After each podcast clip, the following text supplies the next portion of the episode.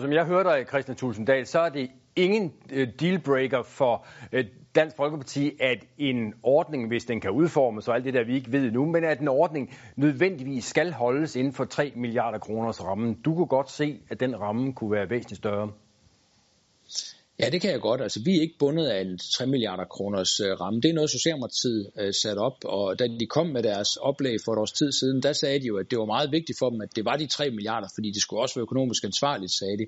Siden er de så blødt op og sagt, at det kunne være, at det var en start øh, osv. Vi ved jo ikke rigtig ret meget om det, for de vil ikke fortælle os noget øh, om det. Nu afventer vi så deres forslag. Det må de lægge på bordet. De har lovet os det inden sommer, og så må vi i fuld offentlighed diskutere, om vi synes, det ser fornuftigt ud, hvad det koster, og om det eventuelt skal, om det kan forbedres.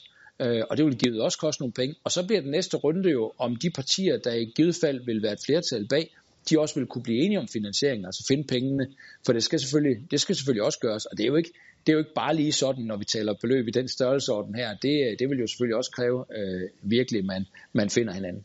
Christian